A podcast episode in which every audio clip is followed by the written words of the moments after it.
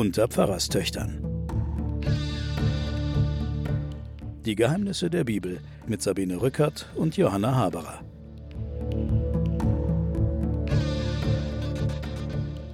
Liebe Hörerinnen und Hörer, willkommen zu den Pfarrerstöchtern und den Geheimnissen der Bibel. Aber heute beschäftigen wir uns nur sehr indirekt mit der Bibel, denn wir haben unsere Geschichte des König David unterbrochen wir erscheinen ja jetzt auch zwischen zwei Sendungen zu Ostern. Wir haben eine extra Ostersendung aufgenommen, die sich aus aktuellem Anlass mit dem Thema Gewalt und Widerstand beschäftigt.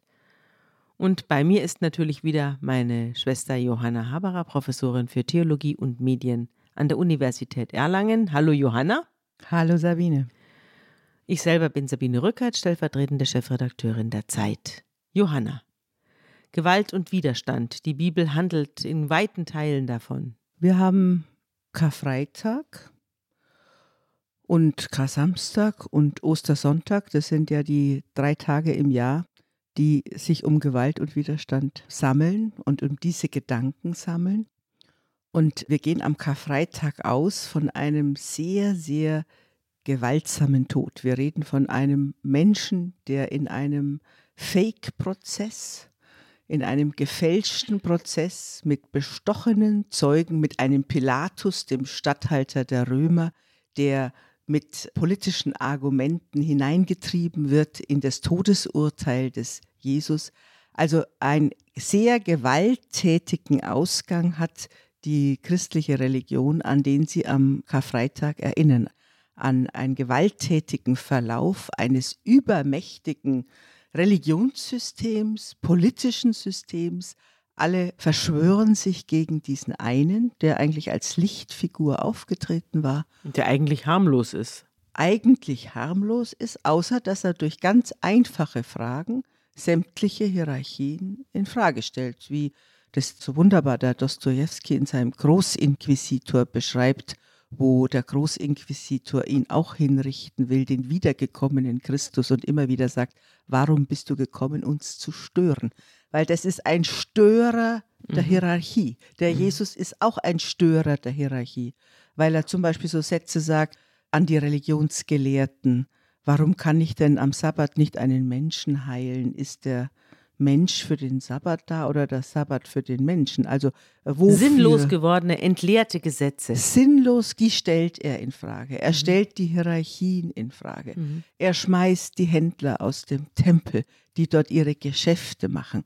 Also er versucht eine Reinheit wieder des Gotteskultes oder des göttlichen Glaubens und er versucht eine Religion der Barmherzigkeit, die sich der Gewalt auf andere Weise gegenüberstellt und auf andere Weise Widerstand leistet als durch Gegengewalt.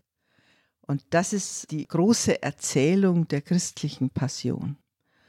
Also die christliche Religion, die zum ersten Mal die Unterbrechung dieser Dynamik von Gewalt und Gegengewalt mhm. anmoderiert. Also Gewalt und Widerstand ist ja auch bei uns in unseren heutigen Zeiten ein großes Thema. Wir haben ja immer wieder Bewegungen, die sich unterdrückt fühlen, und zwar nicht nur jetzt in China und sonst wo, sondern eben auch in unserer Gesellschaft. Wir haben eine Jugendbewegung, die heißt Fridays for Future, die fühlt sich unterdrückt und die fühlt sich von staatlicher Seite um ihre Zukunft gebracht.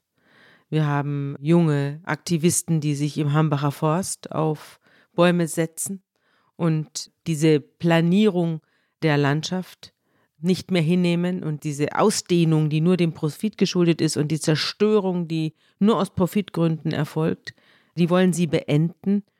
Wir kennen natürlich jede Menge Geschichten aus der Vergangenheit. Gandhi, der allein durch Friedensmärsche die Besatzung Indiens beendet durch die Engländer. Martin Luther King, der sein Leben opfert. Gandhi übrigens auch, der ist ja auch umgebracht worden.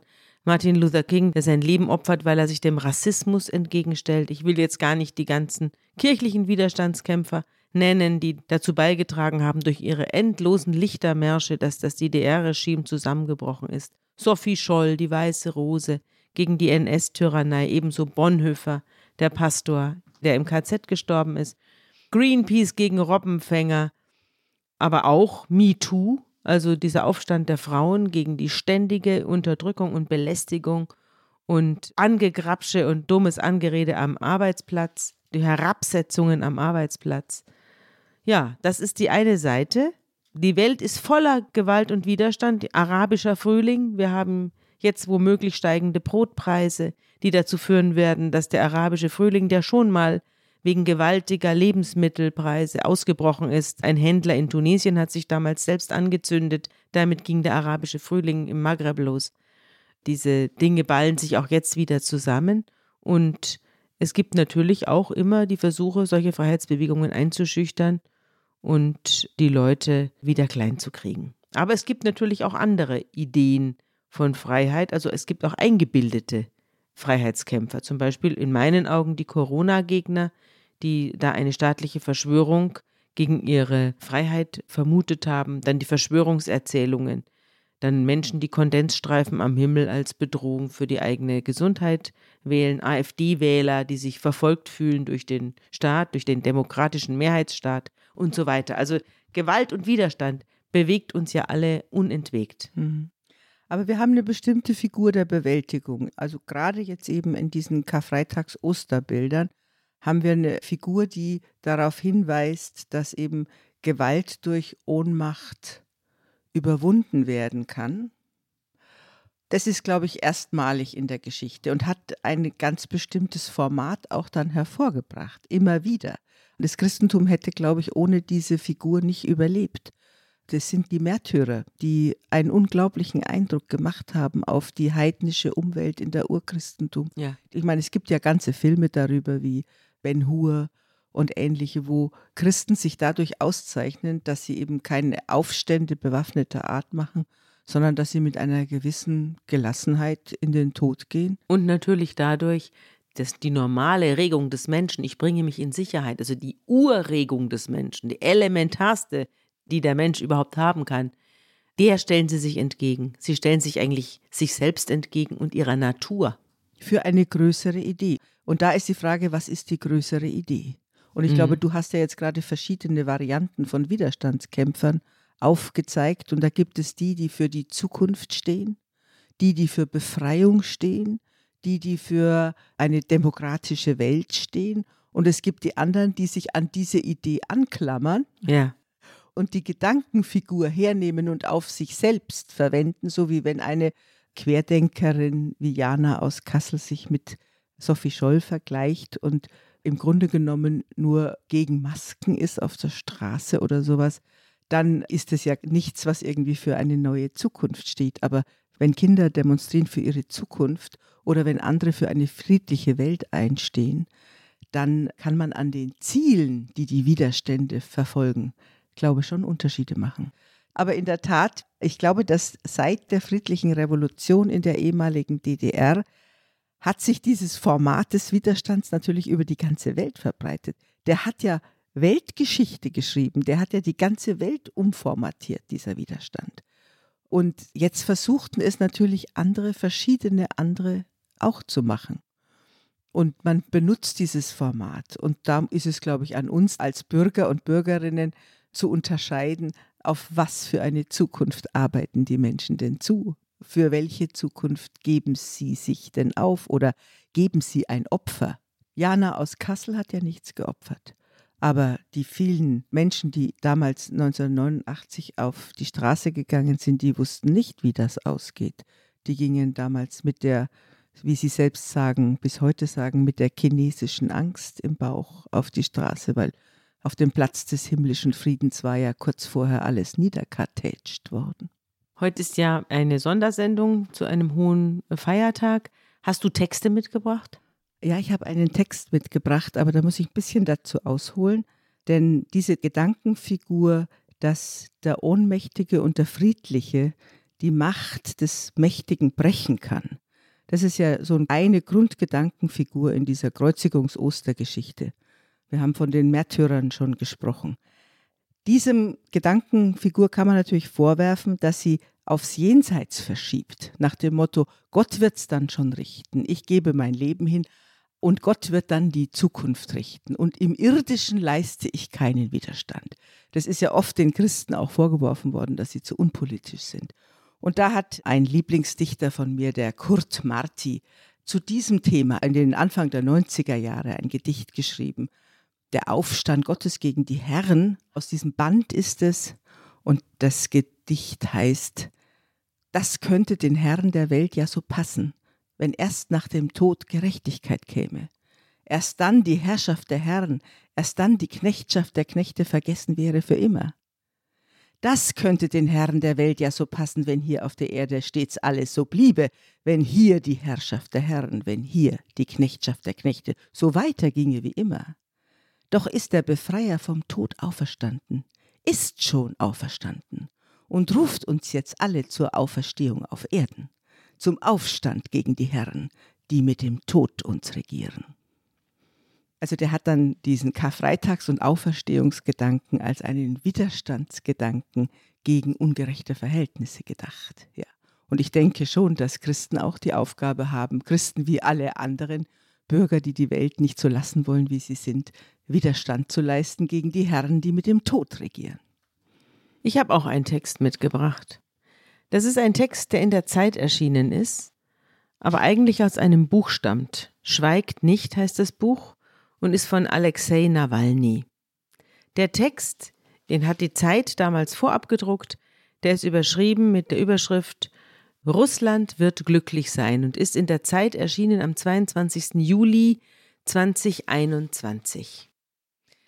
Der Text, den die Zeit abgedruckt hat, ist die Abschlussrede, die Alexei Nawalny vor dem Gericht gehalten hat. Er ist am 17. Januar 2021 nach Russland zurückgekehrt er war vorher vergiftet worden in Russland und ist nach Deutschland gekommen und wurde dort aufgepäppelt und medizinisch versorgt, sodass er diesen Novichok-Angriff, also den Angriff mit dem Nervenkampfstoff, überlebt hat und ist dann entgegen allen Ratschlägen, die ihm erteilt wurden, Wahnsinn, wieder zurückgekehrt nach Russland und wurde dort wegen sinnloser, also unter irgendwelchen Vorwänden, er habe sich nicht gemeldet oder irgendein Unfug, wurde ihm dann vorgeworfen, das können wir vergessen, die Anklage ist sinnlos, es diente nur dazu, den Widerstandskämpfer Nawalny, der sich gegen Putin gestellt hat, seit vielen Jahren stellt und damals auch gestellt hat, hinter Gitter zu bringen. Das haben sie ja auch gemacht. Der sitzt seither im Gulag, also in einem Straflager. Aber bevor er dorthin kam, hat er vor Gericht und nach seiner Verurteilung eine Rede gehalten. Und diese Rede, die hören wir uns jetzt mal an.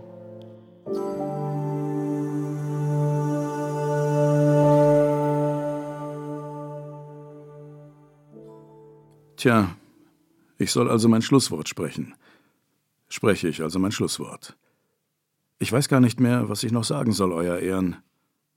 Soll ich mit Ihnen vielleicht über Gott und Erlösung reden? den Pathoshebel auf Maximum stellen? Die Sache ist nämlich die, ich bin ein gläubiger Mensch. Bei der Antikorruptionsstiftung und in meinem Umfeld werde ich eher damit aufgezogen.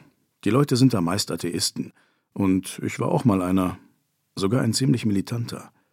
Aber jetzt bin ich ein gläubiger Mensch, und das hilft mir sehr bei dem, was ich tue. Es macht alles viel, viel einfacher. Ich grüble weniger, ich habe weniger Dilemmas in meinem Leben, denn es gibt da so ein Buch, das mehr oder weniger genau beschreibt, was man in welcher Situation zu tun hat. Es ist natürlich nicht immer einfach, sich daran zu halten, aber ich versuche es im Großen und Ganzen. Und deshalb fällt es mir wohl leichter als vielen anderen, in Russland Politik zu machen. Kürzlich hat mir jemand geschrieben, Du, Nawalny, warum sagen dir eigentlich ständig alle, halt durch, gib nicht auf, du musst es überstehen, beiß die Zähne zusammen. Aber was hast du denn eigentlich zu überstehen? Du hast doch in einem Interview gesagt, du glaubst an Gott. Und es steht ja geschrieben, Selig sind, die da hungert und dürstet nach Gerechtigkeit, denn sie sollen satt werden. Dann geht es dir doch bestens. Und ich dachte mir, da versteht mich ja jemand richtig gut. Nicht, dass es mir gerade bestens ginge, aber dieses Gebot habe ich immer als Handlungsanweisung verstanden. Es macht mir zwar keinen Spaß, hier zu sein, aber ich bedauere auch keinesfalls meine Rückkehr und das, was ich gerade tue. Denn ich habe alles richtig gemacht. Ich fühle sogar so etwas wie Genugtuung, weil ich in einer schwierigen Zeit getan habe, was in der Anweisung steht. Ich habe das Gebot nicht verraten. Eine wichtige Sache noch. Für den modernen Menschen klingt dieses Gebot natürlich viel zu pathetisch. Selig, hungert und dürstet nach Gerechtigkeit. Ja, es klingt ziemlich abgedreht. Ganz ehrlich, Menschen, die sowas sagen, wirken schlichtweg verrückt. Es sitzt also irgendein Verrückter mit zerzausten Haaren in seiner Zelle und versucht sich aufzumuntern. Solche Menschen sind natürlich einsam. Sie sind allein, weil niemand sie braucht. Und das ist das Wichtigste, was dieser Machtapparat, was unser ganzes System solchen Menschen sagen will. Du bist allein. Du bist ein Einzelgänger. Zuerst Angst einjagen und dann zeigen, dass du allein bist. Denn was für ein normaler, vernünftiger Mensch hält sich an irgend so ein Gebot? Ja, die Sache mit der Einsamkeit ist sehr wichtig. Es ist ein sehr wichtiges Ziel dieses Regimes. Übrigens hat die großartige Philosophin Luna Lovegood es ausgezeichnet auf den Punkt gebracht. Wissen Sie noch? Die aus Harry Potter? Als sie sich in einer schwierigen Zeit mit Harry Potter unterhält, sagt sie, es ist wichtig, sich nicht einsam zu fühlen. Denn an Voldemorts Stelle würde ich sehr wohl wollen, dass du dich einsam fühlst. Unser Voldemort in seinem Palast will das natürlich auch. Wissen Sie, die Burschen, die den Gefangenentransport bewachen, sind tolle Jungs, und meine Wächter im Gefängnis sind auch okay. Aber sie reden nicht mit mir. Es wurde ihnen wohl verboten. Sie sagen nur gelegentlich etwas Dienstliches. Und das ist eben auch so eine Sache, damit ich mich ständig einsam fühle. Aber das wirkt bei mir nicht. Und ich kann sagen, warum. Dieses Selig sind, die da hungert und dürstet nach Gerechtigkeit, denn sie sollen satt werden. Das mag ja exotisch oder komisch klingen aber in Wirklichkeit ist das aktuell die bedeutendste politische Idee in Russland. Sagen Sie doch selbst, Euer Ehren. Es gibt in Russland so einen politischen Slogan, den populärsten überhaupt. Wie heißt der nochmal? Helfen Sie mir aus. Wo liegt die Kraft? Richtig, Kraft liegt in Gerechtigkeit. Das ist ein Satz, den alle zitieren. Und es ist ja genau das Gleiche, das gleiche Gebot, nur ohne diesen altmodischen Schnickschnack. Die gleiche Essenz, auf Twitterlänge komprimiert. Und das ganze Land wiederholt es. Kraft liegt in Gerechtigkeit. Wer Wahrheit und Gerechtigkeit hinter sich hat, wird siegen. Und das ist sehr wichtig, obwohl unser Land heute natürlich auf Ungerechtigkeit fußt und wir ständig diese Ungerechtigkeit erleben. Wir sehen die schlimmste Art, bewaffnete Ungerechtigkeit. Aber wir sehen gleichzeitig auch, dass Millionen Menschen, zig Millionen Menschen Gerechtigkeit wollen. Sie wollen Gerechtigkeit, und früher oder später werden sie Gerechtigkeit bekommen. Sie sollen satt werden. Es sind doch offensichtliche Dinge. Da gibt es zum Beispiel einen Palast. Und nun kannst du sagen, das sei nicht deiner, oder es gebe ihn gar nicht. Aber es gibt ihn eben doch. Und da gibt es diese bettelarmen Menschen. Da kannst du noch so lange wiederholen, wir hätten einen hohen Lebensstandard, aber das Land ist eben arm, und jeder kann es sehen. Diese armen Menschen müssten reich sein. Da wurde eine Ölpipeline gebaut, da wird Geld verdient. Aber es ist kein Geld da. Und das ist die Wahrheit. Dagegen kommt man nicht an. Früher oder später werden die Menschen, die auf der Suche nach Wahrheit und Gerechtigkeit sind, diese auch bekommen. Sie sollen satt werden. Und noch eine wichtige Sache will ich Ihnen sagen. Der Staatsanwältin, Ihnen allen hier, diesem Regime und auch allen anderen. Es ist wichtig, vor diesen Menschen keine Angst zu haben. Vor den Menschen, die nach Wahrheit streben. Viele haben nämlich Angst. Mein Gott, was wird das denn? Eine Revolution? Ein Albtraum? Aber stellen Sie sich nur vor, wie schön das Leben sein könnte, wenn es diese ewige Lügerei nicht gäbe. Nicht lügen zu müssen, das ist doch etwas Wunderbares. Überlegen Sie mal, wie herrlich das wäre. Da arbeitest du als Richter und es gibt keine Telefonjustiz. Niemand ruft dich an. Du bist einfach ein toller Richter mit gutem Gehalt. Mehr als das, was sie jetzt verdienen. Und eine geachtete Stütze der Gesellschaft. Niemand kann dich anrufen und dir vorschreiben, wie du zu entscheiden hast. Und dann kommst du nach Hause zu deinen Kindern und Enkeln und du kannst ihnen sagen, aber ja, ich bin wirklich ein unabhängiger Richter und auch alle anderen Richter sind völlig unabhängig. Das wäre doch großartig. Ganz toll wäre das, oder? Und es wäre auch großartig, als Staatsanwalt in einem kompetitiven System zu arbeiten, so ein spannendes juristisches Spiel zu spielen, jemanden zu verteidigen oder echte Bösewichte zu bestrafen. Menschen schreiben sich wohl kaum an einer juristischen Fakultät ein und werden Staatsanwalt, weil sie Strafsachen fingieren und für irgendjemanden Unterschriften fälschen wollen. Ich kann nicht glauben, dass man deshalb Staatsanwalt wird. Und ich kann auch nicht glauben, dass jemand Polizist wird, um erzählen zu können, dem da haben wir auf der Demo aber ordentlich den Schädel eingeschlagen. Oder wir haben da einen Typen bewacht, einen Unschuldigen, und dann haben wir uns dieses endlose Schlusswort von ihm angehört. Niemand will so etwas. Niemand will so sein. Alle wollen anständige Polizisten sein, denn diese Lügerei hat nichts als Nachteile. Vorteile gibt's keine, man wird nicht einmal besser bezahlt. Nur Nachteile. Und das gilt für alle. Nehmen wir zum Beispiel Geschäftsleute. Jedes Unternehmen im Land ist nur die Hälfte wert, weil es keine Justiz gibt, weil Ungerechtigkeit, Chaos und Armut herrschen. Es ginge doch allen so viel besser, wenn die Lügen und die Ungerechtigkeiten nicht existierten. Es wäre so viel besser, wenn die Menschen, die Wahrheit und Gerechtigkeit wollen, diese auch bekämen. Mit dem russischen Geheimdienst ist es genauso. Niemand, kein Mensch auf der Welt hat als Schulkind mit leuchtenden Augen gesagt, ich gehe mal zum Geheimdienst und dann darf ich die Unterhosen eines Oppositionellen waschen, nachdem jemand Gift draufgeschmiert hat. Solche Menschen gibt es nicht. Niemand will so etwas tun. Alle wollen anständig leben und respektiert werden. Wer zum Geheimdienst geht, will doch eigentlich gegen Terroristen, Banditen und Spione kämpfen. Das ist also sehr wichtig. Keine Angst vor den Menschen zu haben, die Gerechtigkeit wollen sie vielleicht sogar zu unterstützen, direkt oder indirekt. Oder zumindest der Lüge, dieser ganzen Lügerei, nicht noch zu helfen, die Welt um einen selbst herum nicht schlechter zu machen. Damit ist natürlich ein gewisses Risiko verbunden. Aber erstens ist es nicht groß und zweitens, wie ein anderer großer zeitgenössischer Philosoph, Rick Sanchez, sagte, Leben heißt riskieren. Wenn du nichts riskierst, bist du nur ein müder Haufen zufällig zusammengewürfelter Moleküle, mitgetragen vom Strom des Universums. Und eine letzte Sache noch. Ich bekomme jetzt jede Menge Briefe, und ungefähr jeder zweite Brief endet mit dem Satz Russland wird frei sein. Das ist ein toller Slogan. Ich sage diese Worte auch ständig. Ich wiederhole sie, schreibe sie selbst in Antworten auf diese Briefe, rufe sie auf Demos. Aber dabei denke ich immer, dass etwas fehlt. Natürlich will ich, dass Russland frei wird, das ist notwendig, aber nicht ausreichend. Das kann nicht das ganze Ziel sein. Ich will auch, dass Russland reich wird, wie es seinem nationalen Reichtum entspricht. Ich will, dass dieser nationale Reichtum gerecht verteilt wird, dass alle ihren Anteil vom Öl- und Gaskuchen bekommen.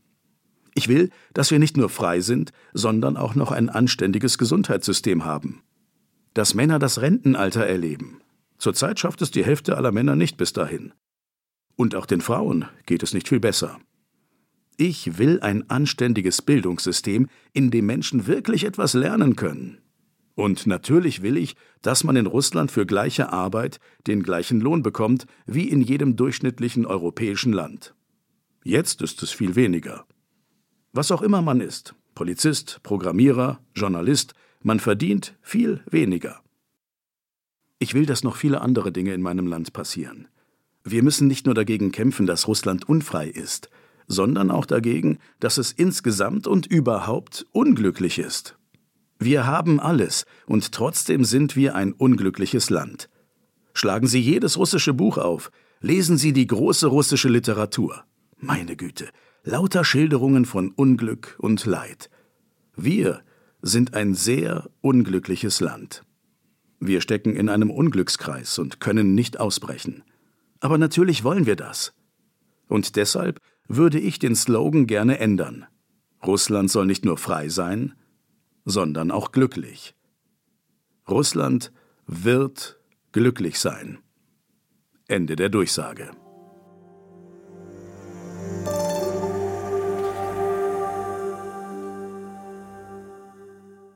Das ist ja eine wahnsinnige Rede. Das treibt dann die Tränen in die Augen. Und dass er sich dann mit auf die Bergpredigt beruft und sagt, das gibt mir die Kraft. Überhaupt, das gibt mir die Kraft. das rührt mich auch noch besonders an, weil es gibt ja auch Übersetzungen, die nicht sagen, selig sind, die nach Gerechtigkeit streben, sondern die sagen, eigentlich heißt es glücklich. Glücklich sind die, die nach Gerechtigkeit streben. Und was mich auch noch sehr angerührt hat, ist dieses, sie wollen, dass wir alleine sind. Ja. Das wollen alle Diktaturen, dass sie die Menschen isolieren und alleine machen. Deswegen verhindern sie ja auch die Kommunikationssysteme. Deswegen werden unabhängige Zeitungen abgestellt, deswegen stört man das Internet. Ja. Damit jeder für sich mit seinem Unglück in seiner Bude sitzt. Und dieser Mann, dieser Nawalny, der sitzt mit seinen Bibeltexten in seiner Bude und er sitzt mit seinem Gott offensichtlich in seiner Bude. Der ist nicht allein. Und es macht einen insbesondere jetzt, wenn ich dieser Tage lese, wie sich die russisch-orthodoxe Kirche in diesem Krieg verhält, dann macht einen das wahnsinnig traurig, weil die steht hinter Putin und, und verrät das Evangelium. Verrät das Evangelium und heißt gut den Massenmord, der da passiert. Das ist alles unverständlich. Warum bist du gekommen, uns zu stören? Wenn wir uns diesen Nawalny jetzt im Gefängnis vorstellen, dann habe ich dazu auch noch einen Text, natürlich von unserem ewigen evangelischen Widerstandskämpfer Bonhoeffer, der hat einfach so gut geschrieben. Und der hat einen Text geschrieben, wie man sich da in dem Gefängnis fühlt. Ja. Er fragt sich nämlich, wer bin ich? Sie sagen mir oft, ich träte aus meiner Zelle gelassen und heiter und fest, wie ein Gutsherr aus seinem Schloss. Wer bin ich? Sie sagen mir oft, ich spräche mit meinen Bewachern frei und freundlich und klar, als hätte ich zu gebieten. Wer bin ich? Sie sagen mir auch, ich trüge die Tage des Unglücks gleichmütig lächelnd und stolz, wie einer, der Siegen gewohnt ist. Bin ich das wirklich, was andere von mir sagen? Oder bin ich nur das, was ich von mir selbst weiß? Unruhig, sehnsüchtig, krank wie ein Vogel im Käfig. Ringend nach Lebensatem, als würgte mir einer die Kehle. Hungernd nach Farben, nach Blumen, nach Vogelstimmen. Dürstend nach guten Worten, nach menschlicher Nähe, zitternd vor Zorn über Willkür und kleinlichste Kränkung, umgetrieben vom Warten auf große Dinge, ohnmächtig bangend um Freunde in endloser Ferne, müde und leer zum Beten, zum Denken, zum Schaffen, matt und bereit, von allem Abschied zu nehmen. Wer bin ich? Der oder jener? Bin ich denn heute dieser und morgen ein anderer? Bin ich beides zugleich? vor Menschen ein Heuchler und vor mir selbst ein verächtlich wehleidiger Schwächling? Oder gleicht, was in mir noch ist, dem geschlagenen Heer, das in Unordnung weicht vor schon gewonnenem Sieg? Wer bin ich? Einsames Fragen treibt mit mir Spott. Wer ich auch bin, du kennst mich, dein bin ich, o oh Gott. Das schreibt er in Widerstand und Ergebung, das schreibt er im Gefängnis der Nazis 1944. Das ist aber für ihn nicht gut ausgegangen. Er hat das ja nicht überlebt. Er hat das nicht überlebt. Aber er, er hat dieses Gefühl, dieses wiederkämpfende Gefühl vor Verzweiflung als Individuum und dann aber eingebunden zu sein in einen Gedankenkosmos, der ihm die Kraft zu diesem Widerstand gibt. Das finde ich, hat er da schön beschrieben.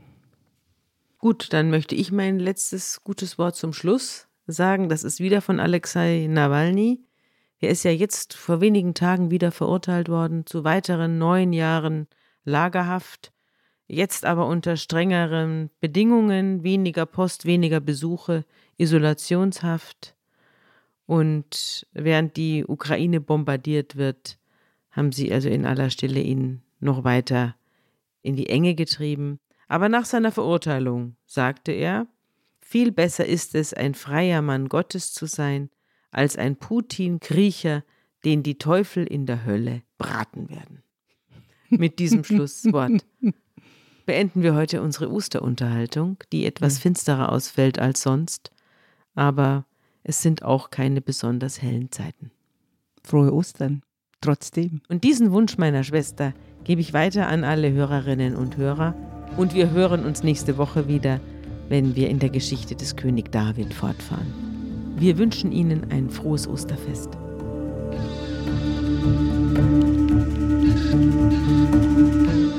Unter Pfarrerstöchtern ist ein Podcast der Zeit und von Zeit Online.